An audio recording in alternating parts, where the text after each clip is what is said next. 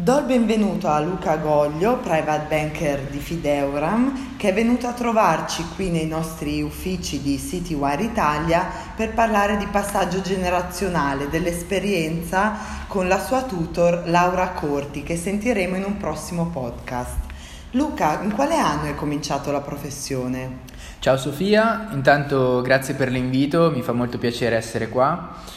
Allora, io ho cominciato questa professione di private banker l'anno scorso, in realtà nel giugno duemiladiciassette, quando sono tornato in Italia dopo un'esperienza di circa due anni a Londra da analista finanziario e ho cominciato appunto a collaborare col team di Laura Corti, che è una consulente finanziaria senior di Fideuram. Sono tornato a giugno, come ti dicevo, ho preparato, ho studiato per l'esame di iscrizione all'albo e da settembre, diciamo, quando, quando, ho, cominciato, quando ho passato l'esame, ho cominciato eh, ufficialmente questo, questo nuovo lavoro. C'è qualcuno che ti ha ispirato o incoraggiato a intraprendere questa professione? Ma in realtà sì, è un eh, mio ex professore del Politecnico di Milano che lavora tuttora in Fideuram. E, quando, ero, quando ero a Londra e ho pensato appunto che fosse il momento giusto per, per me per tornare in Italia, ho provato a mettermi in contatto con lui, con, con il quale tra l'altro ero già in buoni rapporti, quindi ehm, diciamo, l'ho chiamato per, inizialmente per chiedergli qualche consiglio e eh, diciamo, è stato lui stesso a suggerirmi, a spingermi verso... verso questo mondo del, del private banking e successivamente a presentarmi anche, anche Laura. Come e perché hai iniziato questa professione? Quale aspetto ti interessava maggiormente? Ci sono, ci sono vari motivi in realtà. Il, il primo è che comunque sono sempre stato appassionato di finanza e investimenti. Eh, per um, farti un esempio, ho cominciato a gestire già parte del, dei risparmi di famiglia quando ero all'università, quindi negli ultimi anni, quando ho cominciato a specializzarmi in, in finanza, ogni cosa, ogni volta che studiavo qualcosa sui libri provavo anche a applicarlo nel, nella vita reale, quindi costruendo pian piano un, un portafoglio vero e proprio di investimento. Ehm, secondo aspetto comunque eh, importante è che eh, pur avendo, come detto, un background più analitico, perché comunque ho, ho una laurea in, una laurea in ingegneria gestionale e un'esperienza da, da analista finanziario, trovo che ehm, questo lavoro mi permetta di mantenere comunque il giusto mix di competenze sia tecniche che eh, relazionali, cosiddette soft skills, eh, perché comunque per quanto mi piaccia la parte di analisi preferisco non passare tutto il giorno dietro a un computer, ma interagire anche con le persone, con i clienti e capire quali sono veramente le loro esigenze e cercare poi dopo di eh, dare delle soluzioni adeguate.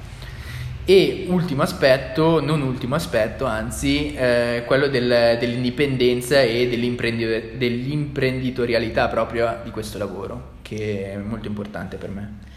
Come hai scelto di entrare in Fideuram e qual è la sfida più grande che ti piacerebbe vincere nel tuo lavoro? Ma al, sai, al di là del brand, comunque del, della struttura di Fideuram, che è la, attualmente la prima private bank in Italia e la terza in Europa, quello che alla fine mi ha convinto sono state le persone. Perché quando ci siamo conosciuti, eh, io e Laura, comunque ho subito pensato che lei potesse essere un'ottima mentore per me, una tutor, e oltre che una persona preparata e sincera.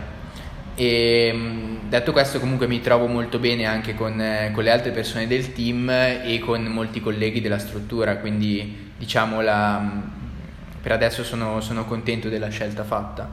Per quanto riguarda la sfida più grande, beh, la, a questo momento la sfida più grande che, che sto vivendo è quella appunto di, di guadagnarmi, cercare di guadagnarmi giorno dopo giorno la fiducia di tutte le persone che, eh, che mi circondano, che mi stanno vicine, dimostrando eh, professionalità e competenza.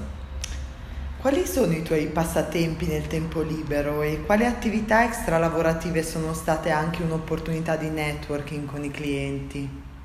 Ha premesso che eh, ultimamente il tempo libero si è ridotto drasticamente perché beh, oltre al lavoro sto preparando un esame molto impegnativo per eh, una certificazione internazionale del, del C F A, quella dei, certificazione, diciamo, per analisti finanziari, che avevo cominciato a Londra e sto portando avanti anche, anche qui in Italia.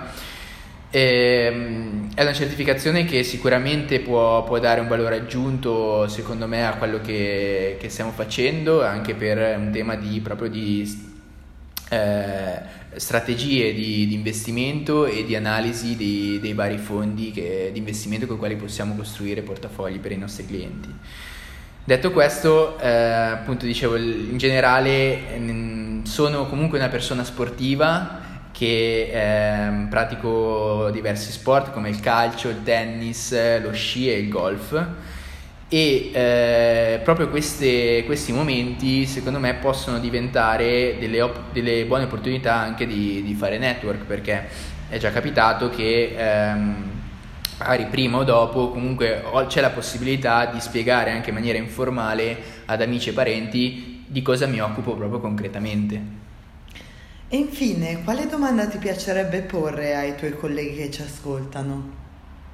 Ma io rimarrei su un tema, un evergreen, diciamo, di questo periodo, che è MIFID due, quindi chiederei ai colleghi quali sono secondo loro i rischi, ma soprattutto le opportunità di questa nuova MIFID due che ormai è, è entrata in vigore al cento per cento. Grazie Luca. E ora a voi che ci ascoltate, quale domanda vi piacerebbe porre ai vostri colleghi? Cercheremo di affrontarle tutte nei prossimi podcast.